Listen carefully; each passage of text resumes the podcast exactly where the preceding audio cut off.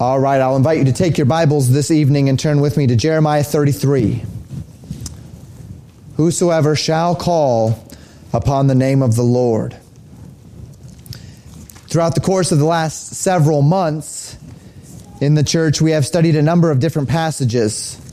Revelation in the morning, Jeremiah in the evening, Hebrews 11 midweek, 1st and 2nd Peter midweek, 1st John in Sunday school, throughout all of our discussions, we have bubbled up to the surface on any number of occasions increasingly important principles that span the whole biblical record. First, that God resists the proud but gives grace to the humble. Second, that without faith it is impossible to please Him. Humility and faith, these are the prescription of godliness. And this is truly what we're going to see in Jeremiah 33 3. It's not exactly where we're going to go with it this evening. I hope to be of a great help to us as a church, to you as individual believers. Uh, a connection that I'd never really made before, but as I studied through this passage, something which I believe is, is relevant and very important to us. By God's grace, we're going to connect Jeremiah 33 to concepts that are perhaps more familiar as it relates to the gospel, and by God's grace, understand them all a little bit better. We begin in Jeremiah 33, verse 1. Reading verses 1 through 3, the Bible tells us this. Moreover, the word of the Lord came unto Jeremiah the second time while he was yet shut up in the court of the prison, saying, Thus saith the Lord, the maker thereof, the Lord that formed it to establish it, the Lord is his name. Call unto me, and I will answer thee and show thee great and mighty things which thou knowest not. We find Jeremiah here is still in the court of the prison, and the Lord speaks to him again. Remember, Jeremiah was in the court of the prison uh, back in chapter 32, most certainly, when he was in uh, prison and he was uh, there buying a parcel of land. He is still in the court of this prison. The Lord speaks to him again, and God appeals to the reality of God's lordship, that He is the maker of all things, that He has formed them, and He has established them, that God has a design. And that within this design, He makes this statement Call unto me, and I will answer thee within the framework of his lordship, within the framework of his design, within the framework of the very roots of how God created things. He says, Call unto me and I will answer thee. It is the essence of God's character to answer those that will call upon him. It is the essence of God's character to be available to those who will humble themselves before him. And in doing so, we will receive things that we never ever could have imagined. He will show us great and mighty things which we did not know before. This is an appeal to the very essence of God's character. As Paul would say in Ephesians chapter 3 verse 20, now to him who is able to do exceeding abundantly above all that we could ask or think, right? God has a way of surpassing all expectations for those who have learned to fear his name and to humble themselves before his word, calling unto him. And what we find is that this exhortation is not unlike those that we have already studied. What God is doing is seeking to draw the nation unto repentance, to cry out unto Him for help, to acknowledge their legitimate incapacity and God's capacity, to acknowledge their failures and God's triumphs, to acknowledge that God is right and to align with God's way. And when they do so, God says, you will find a deliverance you never could have imagined. But as we continue, I want you to really think about this with me. The context is going to describe a state in which Israel finds themselves, as well as the state into which God desires to bring them. A state of captivity and sorrow, and bringing them into a state of regathering and salvation. And as God describes this oh so familiar idea of judgment and restoration, I mean, we've seen it any number of times now throughout the course of Jeremiah. As God describes this, think with me about the role in which Jeremiah 33 3 plays. Think with me about what God's promises are that if they will call unto him, that he will answer them. What does it mean about what God is asking them to do? As God makes these promises, founded upon a command unto them, call unto me. After which God says, I will show you great and mighty things. We continue in our context, verses 4 and 5. For thus saith the Lord, the God of Israel, concerning the houses of this city and concerning the houses of the kings of Judah, which are thrown down by the mounts and by the sword.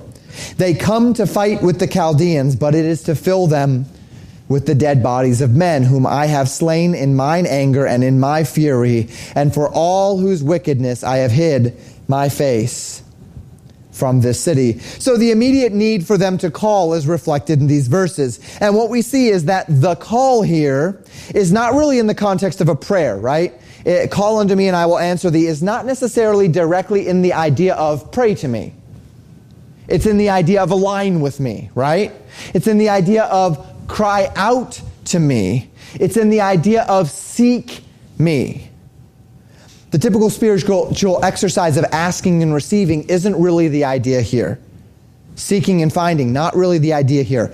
Rather, it's the context of a wayward man who sees that God is his only hope for deliverance from the fruit of his own consequences. And God says, in the context of his exhortation for them to call unto him, that the nation of Israel is thrown down, that they are beaten, that they are overcome, the Chaldeans are coming to destroy them. This is an outworking of God's fury against their rebellion. God says, You are on my bad side, and I want you to realign. And he says, Do this by calling unto me.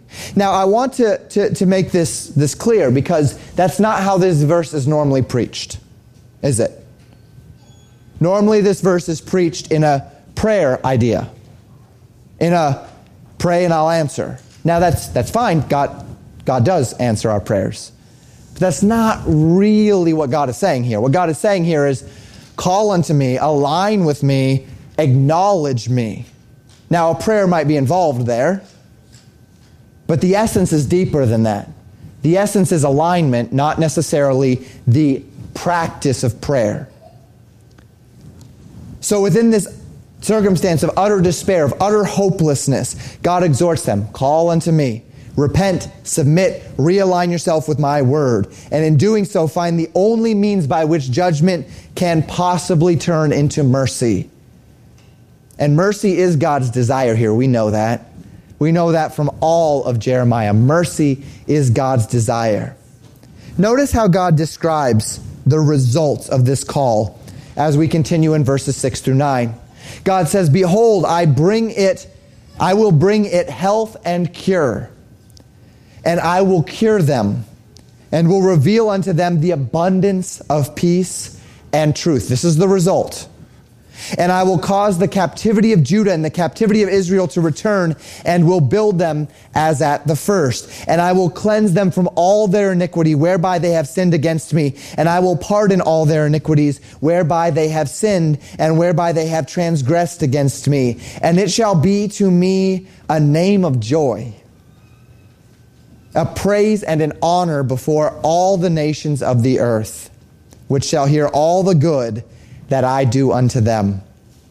And they shall fear and tremble for all the goodness and for all the prosperity that I procure unto it. These are the great and mighty things which God says He holds in store for those who would call unto Him. He says, I will bring it health and cure.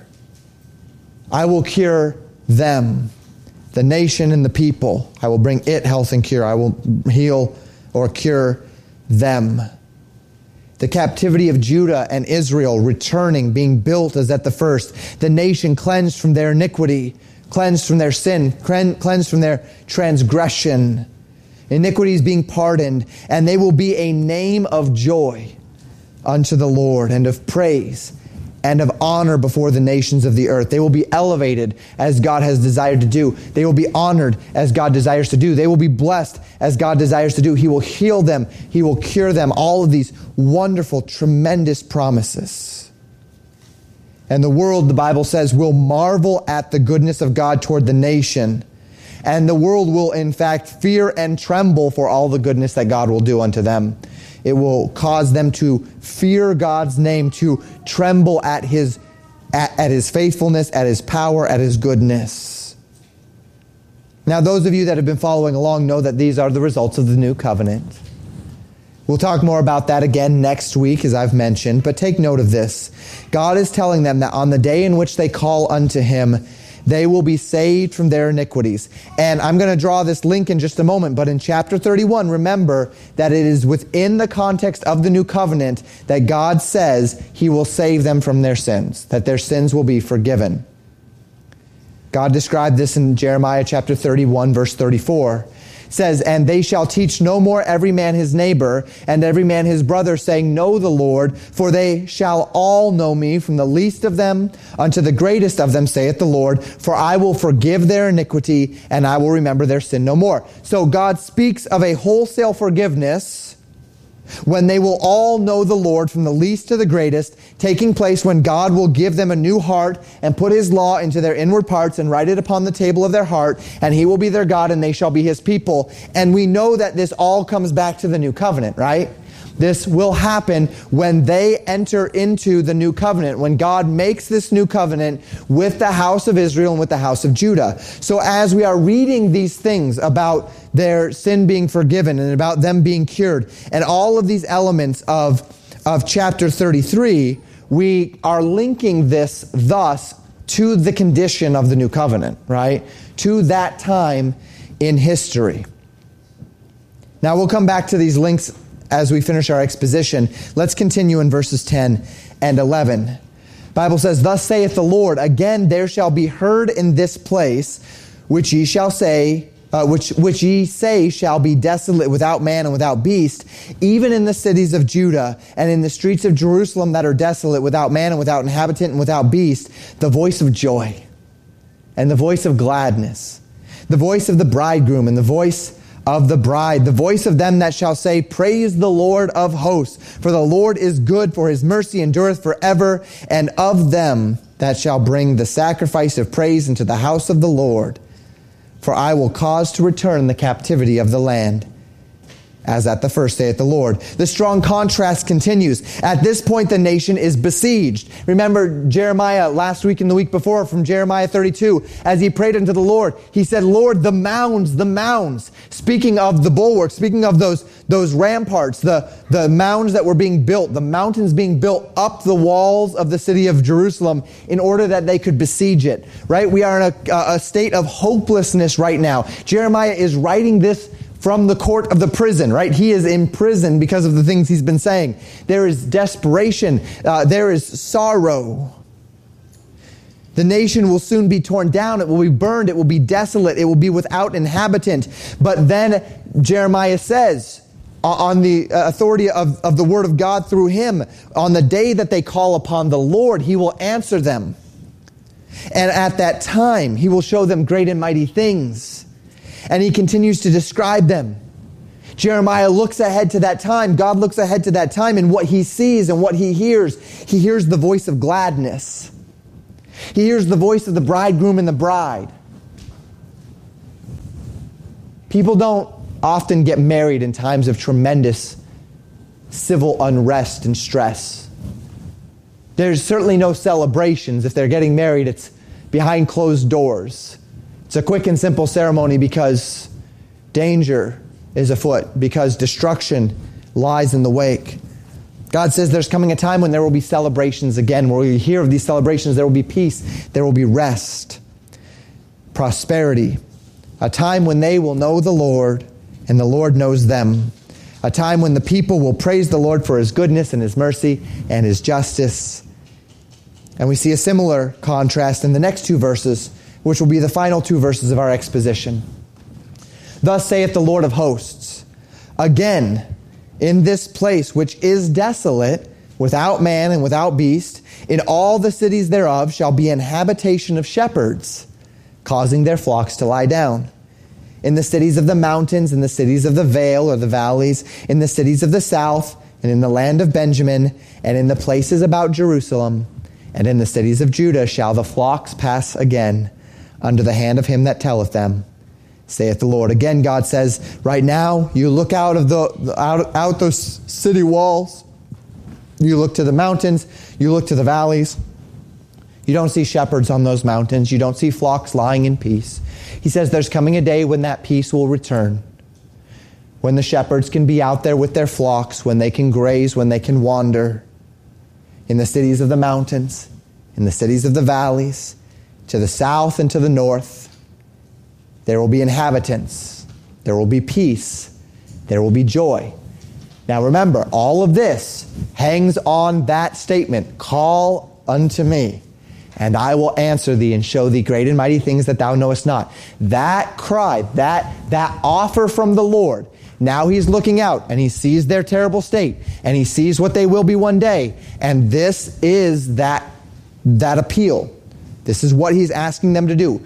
He's connecting that call and those great and mighty things to their current desolation and what God has for them in the future. Now, think through this with me. What we've observed thus far are not by any means new promises or new concepts. We've been reading about God tearing down Israel and rebuilding them since very early in the book of Jeremiah. The ideas of restoration, the ideas of regathering, of prosperity, of mercy, of joy. This has been God's message of hope since the day that judgment was assured. But it's only been in the last few chapters that these promises have embodied some semblance of structure. And that structure, remember, as we've established it, has been through the new covenant. That as this new covenant would be received by Israel, we see connected to it any number of other concepts from chapter 30, beginning in chapter 31. We could maybe even go back to chapter 28, 29. So, all of these blessings that God desires to pour out, and indeed all of the promises which He has made to them from the very beginning, He is now connecting to the new covenant. We'll talk more uh, next time we're together, uh, uh, uh or in, in, a, in a, not next time, but the time after that, a little bit more about how all of these things relate to each other in the new covenant. But in the day that they will be, uh, in the day that they accept the new covenant, there's going to be this regathering and they're going to be made prosperous and they're going to abound in the knowledge of God and they're going to uh, have their iniquities removed. And remember in chapter 31, all of these things were connected to the new covenant. Now, in chapter 33, we see a very similar cause and effect. In chapter 33, instead of him saying, I will make this new covenant and these things will take place, he says, Call unto me and I will answer thee. And when they, uh, when, when, when they call, when they make this call, when he answers them, he says he's going to show them great and mighty things. And he describes the very same things in chapter uh, 33, verse uh, 7, a regathering. Verse 6, prosperity. Verse 11, the knowledge of God. Verse 8, forgiveness of sins. Now, next week, in verses 14 and following, we're going to connect this to a whole other concept. We're actually going to start the connection this evening, but we'll see it more, more solidly next week. So perhaps what you're beginning to see here is that we are building a more complete picture, not just of what God wants to do, but how he intends to see it done. Now, we all know this picture because we live in the New Testament, right? We all know this picture because we can go to Romans chapter 5 through 10 and see this whole structure.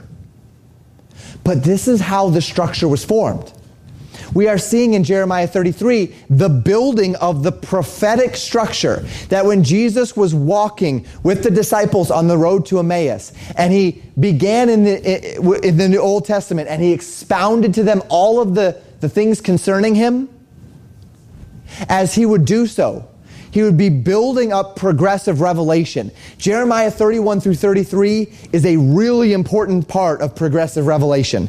Remember when we were talking through Revelation and we kept going to Daniel? Because Daniel, particularly Daniel 9, is a, an incredibly important element of the progressive revelation.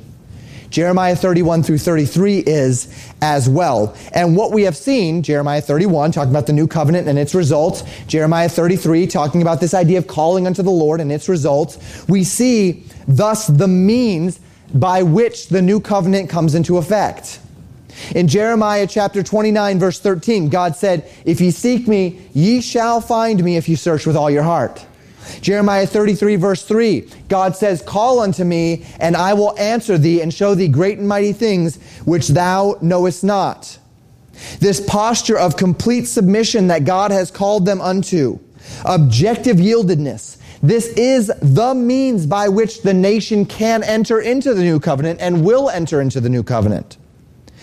If they seek God, they'll find him. If they call unto him, he will answer them.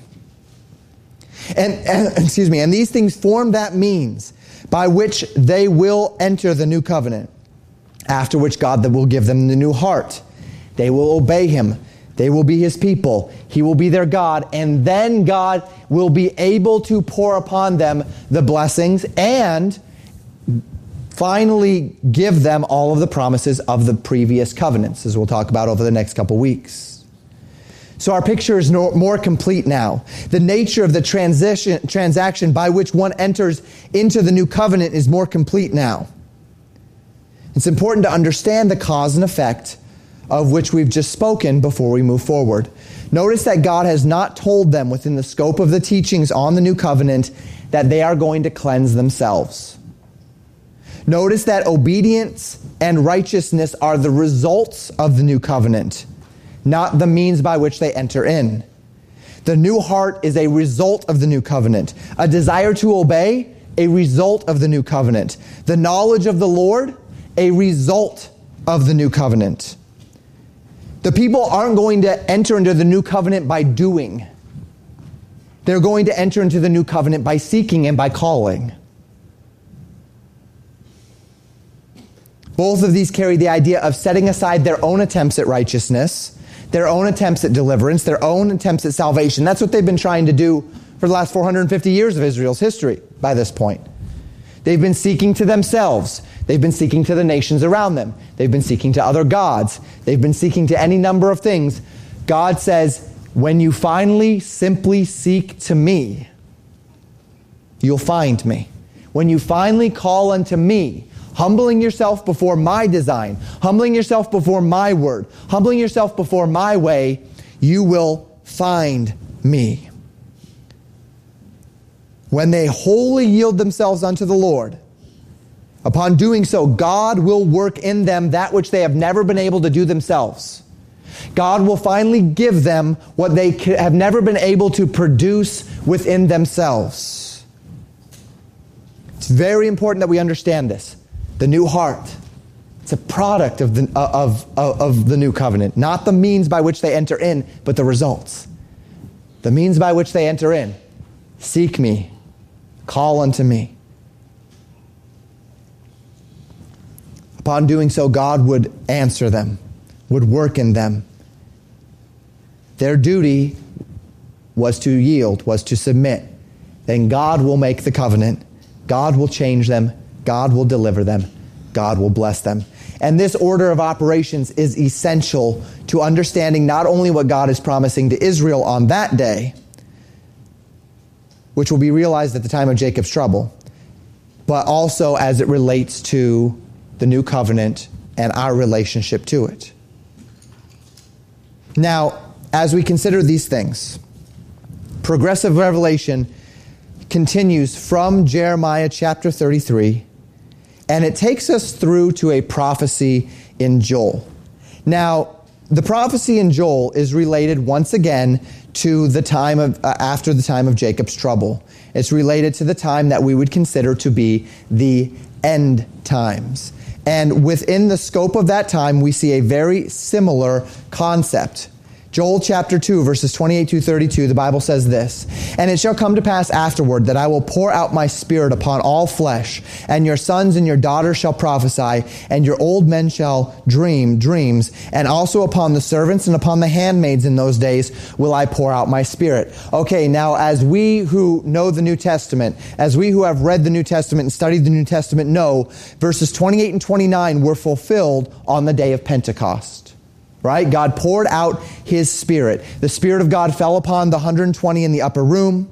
This would happen several more times in the early church to the Samaritans and then to the Gentiles. old men, uh, young men prophesying, old men dreaming dreams, young men seeing visions.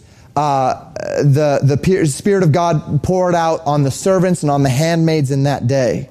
But beginning in verse 30, those prophecies are, or the promises are, are yet future. They're promises that we don't see fulfilled until the sixth seal is opened in the book of the Revelation of Jesus Christ. So we read, in, beginning in verse 30, and I will show wonders in the heavens and in the earth, blood and fire, pillars of smoke. The sun shall be turned into darkness and the moon into blood before the great and terrible day of the Lord. And it shall come to pass, here it is, that whosoever shall call upon the name of the Lord shall be delivered. For in Mount Zion and in Jerusalem shall be deliverance, as the Lord hath said, and in the remnant whom the Lord shall call. So, what we find here is we find a direct link between Jeremiah and Joel as to the timing of this. Now, that doesn't surprise us because in Jeremiah we talked about the time of Jacob's trouble, and everything that the new covenant entails is in the context of after the time of Jacob's trouble. But as it relates directly to Israel, what we find as we compare Joel and Jeremiah is that this will take place around that time of Jacob's trouble. It will take place following these signs and these wonders and the terrible day of the Lord coming. Israel will experience the time of Jacob's trouble. The nations will call upon the name of the Lord. God will answer them with deliverance. The nation will seek God. They will find him when they search with all their hearts. Now, we spoke a couple of weeks ago about the new covenant and our relationship to it. What I taught on that day is by no means a consensus opinion though it is the most common. There are any number of people who believe that the church has absolutely no part in the new covenant. Again, I'll talk more about that in the couple uh, in, in a couple of weeks as we try to clarify a few of those things. I believe what we spoke upon a couple of weeks ago was right, was accurate. I'll clarify some of those things. But this concept which Jeremiah has connected to the receiving of the new covenant for Israel is very much so their portion, their portion of how it is going to come about for them. It is essential, however, to understand the nature of our relationship to the new covenant by grace through faith and to understand that in the church, among the Gentiles within this age, we follow the same order of operations with relation to our salvation. Salvation is a process of acknowledgement of what God has done, and it is only after we enter into that new covenant that then God cleanses our heart, that then God gives us a new heart, that then God uh, brings about in us the desire and the ability to know the Lord, and we become His people, and He becomes our God. And the link to this concept, if you haven't uh, uh, discerned it already, is Romans chapter 10. Right? Okay, so we've talked about this. Call unto me and I will answer thee and show thee great mighty things which thou knowest not. Uh, breaching that into Joel, bridging it into Joel chapter 2, verse 32, that in that day it shall come to pass that whosoever shall call upon the name of the Lord shall be saved. Are these promises only for Israel? Is this only speaking to Israel? Here's what we find in Romans chapter 10. Romans chapter 10 is very distinctly speaking about national Israel. Romans 9, 10, and 11 do. Bible says this, Paul writing, Brethren, my heart's desire and prayer to God for Israel, that would be national Israel, is that they might be saved. For I bear them record that they have a zeal of God, but not according to knowledge. For they, being ignorant of God's righteousness and going about to establish their own righteousness, have not submitted themselves unto the righteousness of God. For Christ is the end of the law for righteousness to everyone that believeth. For Moses describeth the righteousness which is of the law, that the man which doeth those things shall live by them. The man that can keep the law shall live by the law. But the righteousness which is of faith speaketh on this wise Say not in thine heart, Who shall ascend into heaven? That is, to bring Christ down from above. Or who will descend into the deep? That is, to bring up Christ again from the dead. But what saith it? The word is nigh thee even in thy mouth and in thy heart. That is the word of faith which we preach. That if thou shalt confess with thy mouth the Lord Jesus, and shalt believe in thy heart that God hath raised him from the dead, thou shalt be saved.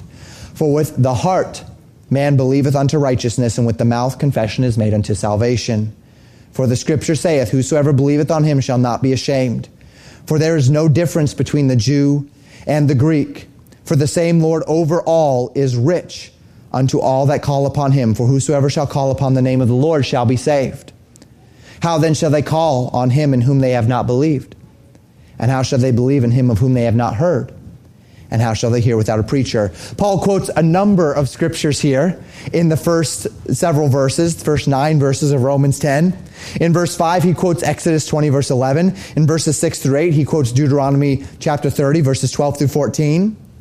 And this word that Paul says is nigh is this that if thou wilt confess with thy mouth the Lord Jesus and believe in thine heart that God hath raised him from the dead, thou shalt be saved.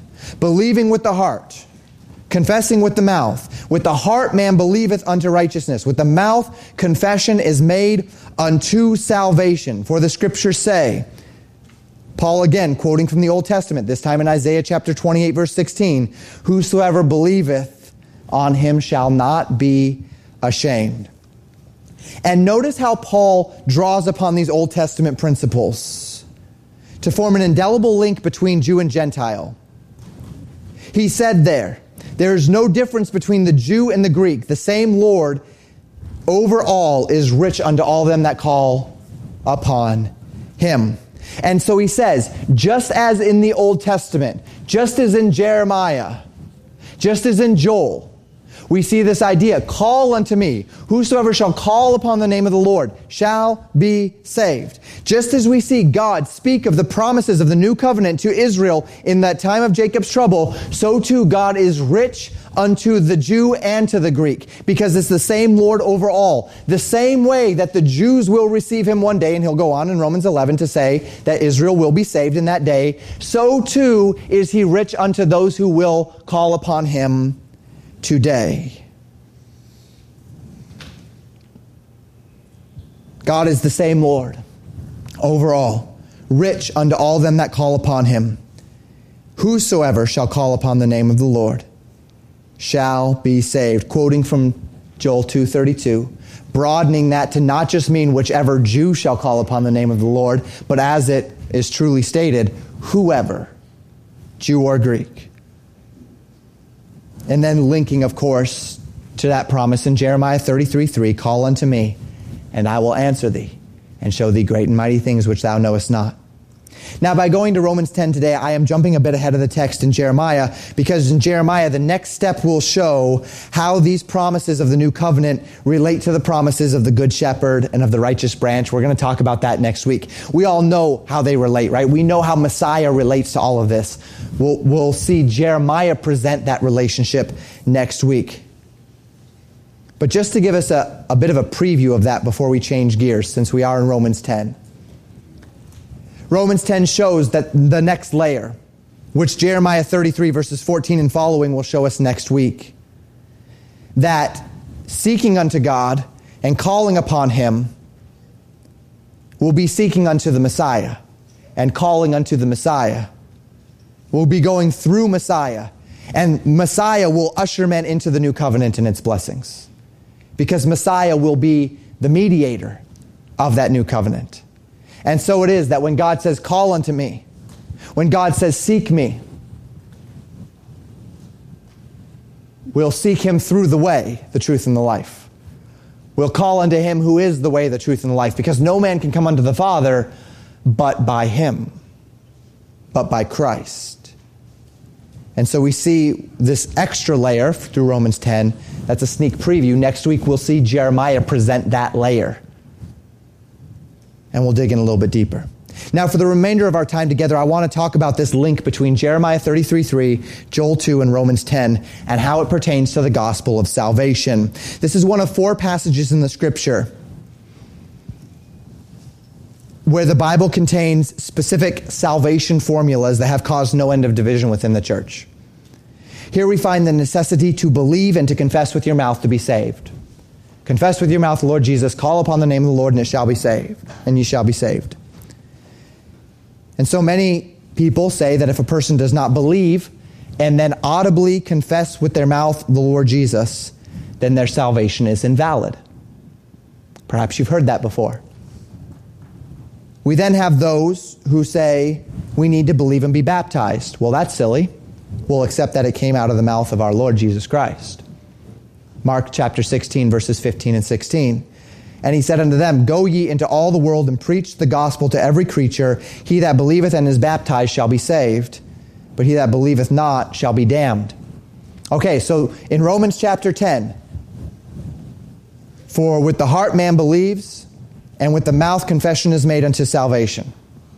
Then we have Jesus giving this, this record of the Great Commission in Mark chapter 16, and he says, Preach the gospel, and then he that believes and is baptized shall be saved. All right, he doesn't say anything about confessing here. He doesn't say anything about calling here. He only says believe and be baptized. Huh. Okay, so now we have one gospel presentation that says, confess with your mouth the Lord Jesus and believe in your heart that God hath raised him from the dead. Now we have a second gospel presentation that says, believe and be baptized, and they shall be saved. What about Peter in Acts chapter 2, verses 38 and 39? Then Peter said unto them, Repent and be baptized, every one of you, in the name of Jesus Christ for the remission of sins, and ye shall receive the gift of the Holy Ghost. For the promise is unto you and to your children and to all that are far off, even as many as the Lord our God shall call. Verse 44.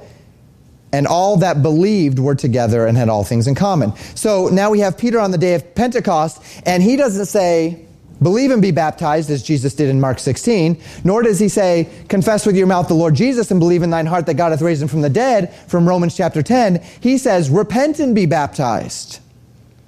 And in doing so, they'd receive the gift of the Holy Spirit. And then verse 44 says that they, they it calls them they that believed. And then finally, we have one more, again from Jesus, again in Mark. Mark chapter 1, the other end of Mark, verse 15. Jesus was preaching a message saying, The time is fulfilled and the kingdom of God is at hand. Repent ye and believe the gospel. Okay, so we had confess and believe. And then we had believe and be baptized. And then we had repent and be baptized. And then we had repent and believe. All four of those are very different. And the question is, what do we do with that? Do we combine them all? So salvation is repent and believe and confess with your mouth and be baptized, and then you're saved? And if all of these things are not present at the moment of decision, then somehow salvation has not been secured? And not only that, but things get really confusing when you consider that in Mark chapter 1 verse 15, D- Jesus didn't mention baptism or confession with your mouth. And in Acts chapter 2, Peter didn't mention confessing with your mouth. And in Mark 16 verses 15 and 16, Jesus didn't mention repentance or confession with your mouth. So were they all giving false gospels? Well, we know Jesus didn't give a false gospel. We know the Word of God does not give a false gospel. So what do we do with this? And amazingly enough, even in all of those repentance passages, not one passage in the whole New Testament ever calls for anyone to repent of their sin to be saved. Not once. You cannot find one passage in the entire New Testament where salvation is linked to repentance of sin at all. So now we have, as a matter of fact, the only time we see repentance of sin in relation to anyone is Peter or is Paul writing to the church at Corinth about them repenting of sin. And he doesn't even say repent of sin, he only says repent of, and then he lists some sins. So now we have Jesus giving a different gospel in Mark 1 than he gives in Mark 16. And we have Peter giving a different gospel in Acts 2 than Jesus gave in either Mark 1 or Mark 16. And not one of them agrees with Paul's confession and belief idea in Romans 10. And this has led some to believe that there are actually many gospels given to many different people groups in any given time. This is not true. This has led some to believe that people got saved different ways in different time periods. This is not true. We studied that this morning, right? Through Abraham, through David, through the church. Abraham believed God, it was imputed unto him for righteousness. David proclaimed imputed righteousness by faith. We claim imputed righteousness by faith. Paul spends literal chapters on this. And this is my exhortation to you as we consider this together. I know this is off topic a bit from Jeremiah 33, but I really th- want us to understand this, and I think this passage gives us great impetus to do so. In Romans 10, Paul presents an order of things. He says, Preach so that they will hear, so that they will believe, so that they will call on the Lord. How can they call on him in whom they have not believed? And how can they believe on him in whom they have not heard? And how can they hear without a preacher? In Mark 15, excuse me, 1 verse 15, Jesus says, Repent ye. But as I mentioned, it does not say of sin. Not one New Testament passage where, he, where we see repent of sin to be saved. The only passage that speaks of men repenting of their sin in any way is 2 Corinthians chapter 12 verse 21, and Paul is speaking to Christians about them repenting of their sin. Never an unbeliever repenting of his sin. This is a concept which is pervasive in theology, but is entirely foreign to Scripture. Okay? Much the rather, the repentance that the Bible speaks of is the repentance that's described toward for, for the believer, for the unbeliever, for belief, is described in Hebrews chapter 6, verse 1. Excuse me. There we go. Paul writes this Therefore, leaving the principles of the doctrine of Christ, let us go on into perfection, not laying again the foundation. So, this is the foundation of the principles of the doctrine of Christ repentance from dead works and of faith toward God. Repentance from dead works, right? Repentance from anything and everything that I might be trusting in to get myself to heaven and putting my faith in God and God alone. Renouncing my dead works, putting my faith in the work that Jesus Christ has already done. That is the repentance that the Bible speaks of. This is the repentance that is being preached time and again. And it's only defined here in relation to salvation in Hebrews chapter 6, verse 1. I challenge you to find any place where repentance of sin is linked to salvation in the Bible. You will not find it, at least not in the New Testament. So we have this call repent ye and believe the gospel. That one thus melts away, right? The controversy melts away because repentance is simply not, is, is simply rejecting anything or everything that I might be trusting in for salvation other than God. Believing the gospel and repentance are, thus the same thing. That one, that one's done. We, we, we, we solve that one. Mark 16, Jesus calls upon them to believe and be baptized, specifically citing that he that believeth not shall be damned. He doesn't say he that believeth and is baptized not shall be damned, right? He says he that believeth not shall be damned. And then we have the book of John. This is the last little piece of the puzzle I want to give you before we put it all together. John gives the purpose of his gospel in chapter 20, verse 31. But these things are written that ye might believe that Jesus is the Christ, the Son of God, and that believing ye might have life through his name.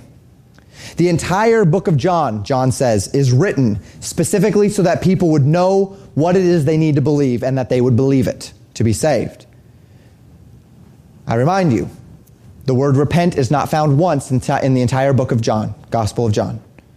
The concept of confession is only seen one time as a sign of belief. We'll talk more about that in a moment. That's very important. And the book says that Jesus never once baptized anyone. John says Jesus never baptized anyone. Only his disciples would baptize. John, the Gospel of John, explicitly says that. So if Jesus came to see people brought into the kingdom, it's this funny way to do it if baptism is required that he never, he refused to baptize anyone. Okay? So at this point, we find that the only thread, and uh, you, you know this, right? I've talked about this any number of times. The only thread that links every teaching on the point of salvation is this one word believe. Believe, believe, believe. That whosoever believeth in him should not perish but have eternal life. And so we can actually break these various salvation words into categories and we can understand what Paul is teaching in Romans chapter 10, how it links to Joel, how it links to Jeremiah. We have the category of the inward and we have the category of the outward. There's a category of the heart and there's a category of action. There's a category of faith and there's a category of works that justify the faith. Remember what we've been talking about in Hebrews? Remember what we've been talking about when we've, when we've referenced James? That in James 2, James says faith without works is dead, being alone. And what he teaches in that passage, very similar to what we've talked about in Hebrews 11, is that faith presupposes works, that works may exist without faith, but wherever faith exists, works will naturally follow. And if you never see the works then you should really wonder if there's faith. So every element of faith has a natural outworking. The faith needed to be saved from sin, to be born again, to be ushered into the kingdom, to be justified by grace through faith is minimal. Believe on the Lord Jesus Christ and thou shalt be saved. That you believe that Jesus died on the cross for your sins, that he was buried, that he rose again the third day, that you invest in this reality that you cannot save yourself, that there's nothing you can do to save yourself, that Jesus did the work on the cross, that he was buried, that, that he rose again the third day in victory over sin and over death and over hell, and because he lives, so too you can. He can break the chains of your sin, he can give you eternal life. You believe that, and you're saved. You repent of your dead works, you trust in Christ alone. Now, that is the inward decision that you make, the faith. And the natural outworking of this, if you have that faith, the faith needed to be saved from your sin, the inevitable result of that faith will be that you confess with your mouth the Lord Jesus. That's the inevitable result. And the divine method that Jesus prescribed in the Gospels by which that confession would be realized is baptism. That's what baptism is, right? It's a public confession of my faith. It's a public profession of my faith. It is me saying publicly, I believe that Jesus died on the cross for my sins, that he was buried, that he rose again the third day. I believe that. I'm in. That's what baptism is. It's not a requirement to be saved, but it is an inevitable result of salvation, confession with your mouth. Now, the thief on the cross could not be baptized, right? He was hanging on that cross. But he did confess the Lord Jesus, did he not? He confessed, Lord, remember me when you enter into your kingdom. That's a pretty good confession of his faith. Now, he didn't have to do that to be saved, but what does that indicate to us? It indicates to us that he was saved, right? It's the natural indication, it is the outward result. Faith produces something. Faith always produces something. If it's in the heart, it's going to come out. This is what the Bible says. If it's in the heart, it's going to come out. This is what James 2 tells us. This is what Hebrews 11 tells us about faith. Faith produces something. The faith that I believe in my heart is going to come out in confessing the Lord Jesus. So we have the inward decision, the faith, believe in your heart, repent of dead works, right? That's the same thing. And then we have an outward result confess with your mouth, be baptized, call upon the name of the Lord. For many throughout history, baptism has been that moment for them of confession with their mouths. Uh, when you talk to people from other countries and you ask them about when they got saved, oftentimes they will tell you about when they got baptized. Not because they believe in baptismal regeneration necessarily, but because their, their moment that they associate with their salvation is the moment that they publicly acknowledged Christ. Because that's what baptism is it's a public confession of your faith in Jesus. To this end, all throughout the New Testament, we are given one coherent presentation of salvation. I, I, hope you see that. Salvation takes place at the moment that a man believes in his heart the truths of the gospel, repenting of anything and everything that he may be trusting in to reconcile himself to God, and trusting in Christ alone to bring him into relationship with God, to break the chains of his sin, and to give him a home in heaven and eternal life. And since no one can see a man's heart, as believers, we seek to the results of a man's faith before putting any confidence in that faith. And the results that God has prescribed is that a man confessed Jesus, associates himself with Jesus.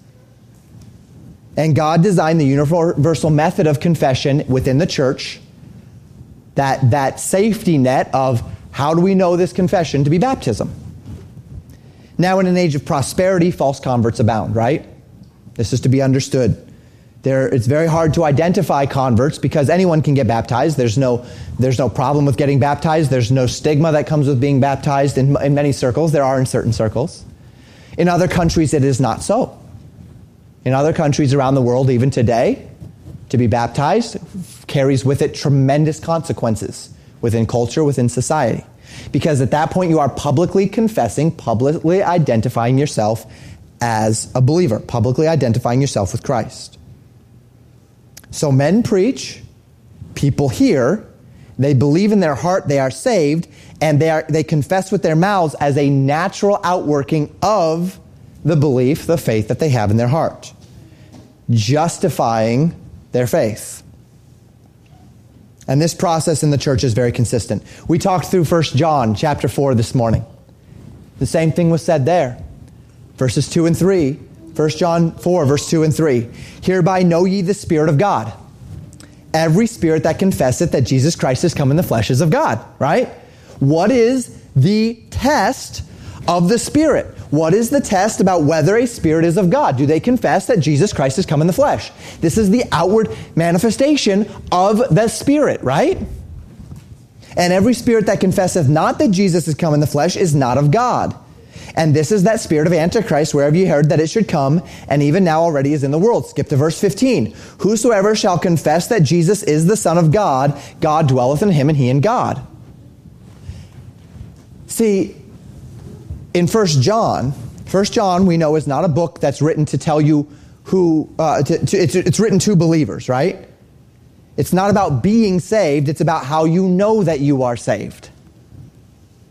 Should it surprise us then that when John wrote the Gospel of John, he spoke not of repentance, he made it clear that Jesus baptized no one, he spoke of confession only once and as a sign of belief. Because in first, uh, because in, in the Gospel of John, he's only talking about how to be saved. And then in First John, he writes very clearly, if you're saved, you will confess Jesus. Now he's writing to believers, and he says, How do you know that you're a believer? Because you confess him. Because you confess that Jesus is the Son of God, therefore you know that God dwells in him, or in, in you. Because confession of Jesus is a sign, an outward result of belief not a part of the process of believing itself. And we need to help people understand this. Now, if a person believes that you must believe and confess, or believe and repent of sin, or believe and be baptized, and, and they've done these things, okay, well, they, they, they've done it, right? They, they, they might be a, a little wishy washy on all the ins and outs, but the fact of the matter is, they bear the marks of a believer. But the greater danger is when they come up to someone who hasn't done all of those things that they think they need to do, be it repent of sin or be baptized or confess with their mouths in some particular way, and they go around telling people you've done it wrong. And this goes both ways. Go up to someone and say, Well, uh, do you believe in Jesus? Yes. Well, have you repented of your sin? Well, have you confessed with your mouth? Well, have you been baptized? And if they say no to anyone, well, then you're not a believer. Well, wait a minute. Wait a minute. Who says? You see, this is a dangerous thing. It's a dangerous thing when we tell people they aren't saved because they haven't done it properly. What does that mean to, to be saved properly? It's a dangerous thing when we become so reliant upon a process, so reliant upon the words, so reliant upon their definitions. And then we start to hound people who haven't done it the way we think it needs to be done. Now, if people are truly believing that something that they have or have not done or could or could not do is what saves them, then there's a works element to their salvation. We talked about that this morning, right? And that doesn't work. Salvation is by grace alone through faith alone. When people come up and they say, I don't know if I'm saved because I don't know if I did it right, there's something wrong in their thinking. There's something wrong in their thinking because you don't do it right. That's not how salvation works. It's not about doing it right. It's about believing in Christ. It's about seeking Him and you'll find Him. It's about calling unto Him and He will answer thee. It's about what God has done for us. God saves us, not us. God does the work, we yield. It's our job to yield. God saves. And all of this serves only to confuse rather than to clarify, only to divide rather than to establish truth. Salvation is by grace through faith in the finished work of Jesus Christ alone. When a man receives the truth, he believes in Christ's work, he is saved. When a man is saved, that salvation will bear the fruit. It won't bear the fruit of, uh, of, of doing everything right. That's not the natural fruit. You plant a seed of, you plant a kernel of corn in the ground, you're not expecting to get an entire garden. If I plant a kernel of corn into the ground and I get corn and watermelon and cucumbers and squash, give me one of those seeds, right? But that's not how it works. You plant the corn, you get corn. You plant the watermelon, you get watermelon. You plant the squash, you get squash, right?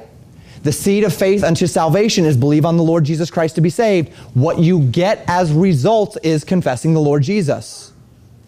When I plant the seed, the other seeds of faith, I'll get the other results. When I plant the seed of faith as it relates to anger, I'll get the seed of self control. When I plant the seed of faith as it relates to lust, I will, get, I, I, will, I will have the growth of purity. When I choose an area of my life within which to exercise faith, if I choose the area of my finances to exercise faith, I will receive from that the Lord's provision. If I choose the area uh, uh, of temperance to exercise faith, I will receive that. What I, what, I, what I sow is what I'll reap. When I sow saving faith, I'm not reaping the entire gamut of what it means to be a Christian. I'm reaping I'm reaping what I sowed. What I sowed is that bit of faith that says, I believe Jesus Christ died on the cross, what I reap is that confession. And then God begins to change me. And all of those other things follow. If a man is unwilling to publicly associate with Christ, his faith is empty, his faith is dead, his faith is vain. James 2 tells us that. He may know it in his head, but he has not borne the fruit of it. Now, I talked to you about this just briefly this morning. We see an interesting case study of this in John chapter 12. John chapter 12, Jesus is teaching. There are Pharisees nearby. And the Bible says this in verses 42 and 43 Nevertheless, among the chief rulers also many believed on him. But because of the Pharisees, they did not confess him, lest they should be put out of the synagogue. For they love the praise of men more than the praise of God. This is the only time we see that word confess in John used to speak toward any element of a spiritual relationship with God or the hearts of men. Jesus said that the man who would not take up his cross and follow him was not worthy of him throughout his time, didn't he? These chief rulers knew that Jesus was who he said he was, but they chose the praise of men above the praise of God. And that choice revealed that while they were inwardly persuaded that Jesus, that what Jesus said was true, they had not willingly committed themselves to it because they had not borne the fruit of confession. Now, whether or not these men were justified according to the Bible, you know, the Bible does not say, but they failed the test. They failed the test that John gives in 1 John 4, that test of confessing the Lord Jesus because they loved the praise of men more than the praise of God. And so we can certainly have no confidence that these chief rulers were believers uh, in, in the genuine sense. We see the idea that they believed on him but that they were born again, we can't have confidence because they refuse to confess him.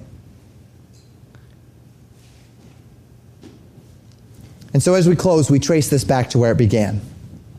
Paul's teaching in Romans 10 Whosoever shall call upon the name of the Lord shall be saved.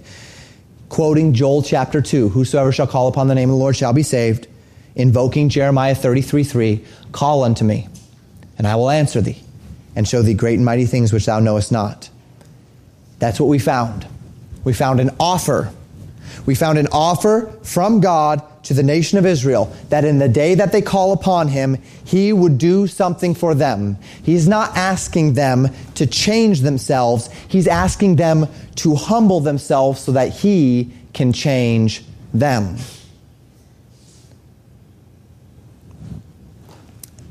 And then we have considered these other elements. And I'd like us to talk about those as we close. There are perhaps a couple of different listeners under the sound of my voice today. Perhaps there's someone here who, who has known all of these things about Jesus to be true. Like those chief rulers in John 12.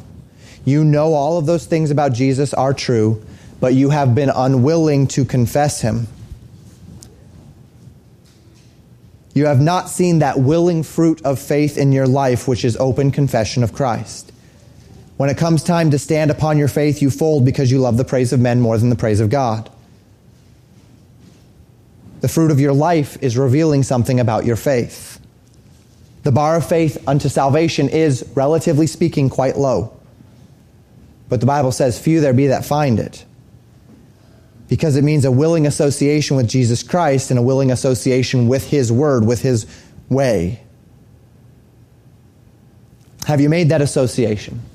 Do you see the willing association? Do you see the fruit of belief in confession, in, in, in alignment? There are perhaps those as well who had become confused by various presentations of the gospel. This is all over the place today. We make a, a, point of not having literature in this church that says repent of your sins in the gospel presentation. You won't see it on any of the tracts, you won't see it on any of those things. Makes it hard to find literature from our circles because it all says it. If a person repents of their sin and believes on the Lord Jesus Christ, will they be saved? Absolutely. But does it serve to muddy what should be clear? It can. And maybe with these different words repent, believe, confess, call, be baptized things got muddy. And I hope and pray that as we walked through all of these different concepts this evening, that I hope you found some clarity about how repentance relates to belief, about how repentance and belief relate to the inward element of faith, how confession, calling upon the name of the Lord, are, are, are encapsulated in this idea of being baptized, and how all of these are outward manifestations of that inward action. And how that those outward manifestations are not a part of the action or the, the, the, inward itself, but are the natural results of the seed that's planted. How that seed of faith bears itself out in confession, in a public declaration. And I, I, I really hope and pray that this message has added to clarity rather than to the confusion. And that we might be able to both have a united front in our minds as it relates to salvation and these words that are used, how to explain to someone Mark chapter 1, verse 15, how to explain to someone Mark 16 if they come up and say, but the Bible says here, repent and be baptized. But the Bible says here, believe and be baptized. But the Bible says here, confess and believe. But the Bible says here, now, I, I hope it's added to your capacity to explain that. But I also hope that it means that we can present a united front as we go out of these doors and we interact with people. That as we seek to share the gospel, that we'll be able to share the gospel in a clear way, in a way that doesn't confuse, in a way that doesn't muddy the waters, because we understand how these concepts in the Bible relate to one another. And it doesn't mean that you can't use the concept of confession, or the concept of repentance, or the concept of belief. You can't, it doesn't even mean that you, you can't compel a person unto baptism, but what it means is that you understand each one's proper place. May God help us to thus go forth with clarity and not add to the confusion. Thank you for listening to Pastor Jamin Wickler from Legacy Baptist Church in Buffalo, Minnesota. More information about Legacy Baptist Church and a library of sermons are available at www.legacybaptistchurch.net.